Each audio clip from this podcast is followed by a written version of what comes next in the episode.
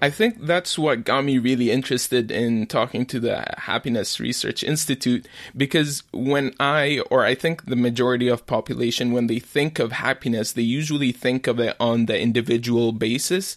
And I only think about the emotional or affective side of it.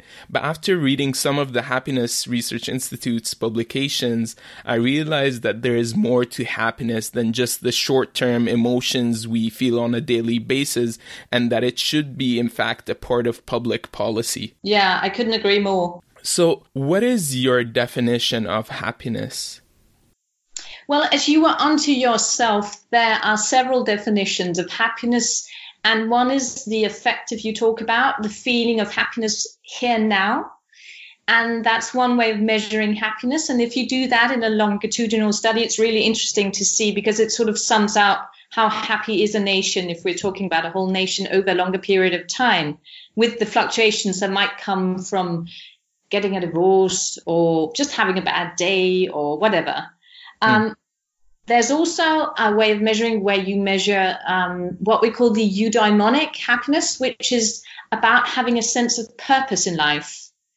And that comes from different things. It comes from, well, it varies from person to person, but some of the things it, it, it usually comes from is, is work life. It also comes from having children or having someone that you take care of and someone you're close to.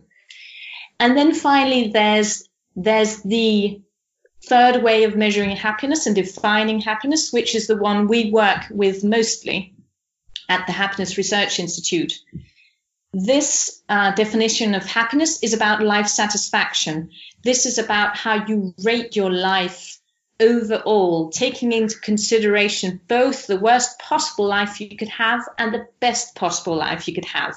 So this is we call the evaluative or the cognitive measure of happiness. And this is this is the measure uh, that they use in the World Happiness Report that just came out last week. They use what they call the Cantril ladder, um, where people score from zero to 10. And this is where the Nordic countries always come up um, top 10 and most of them top three or top five.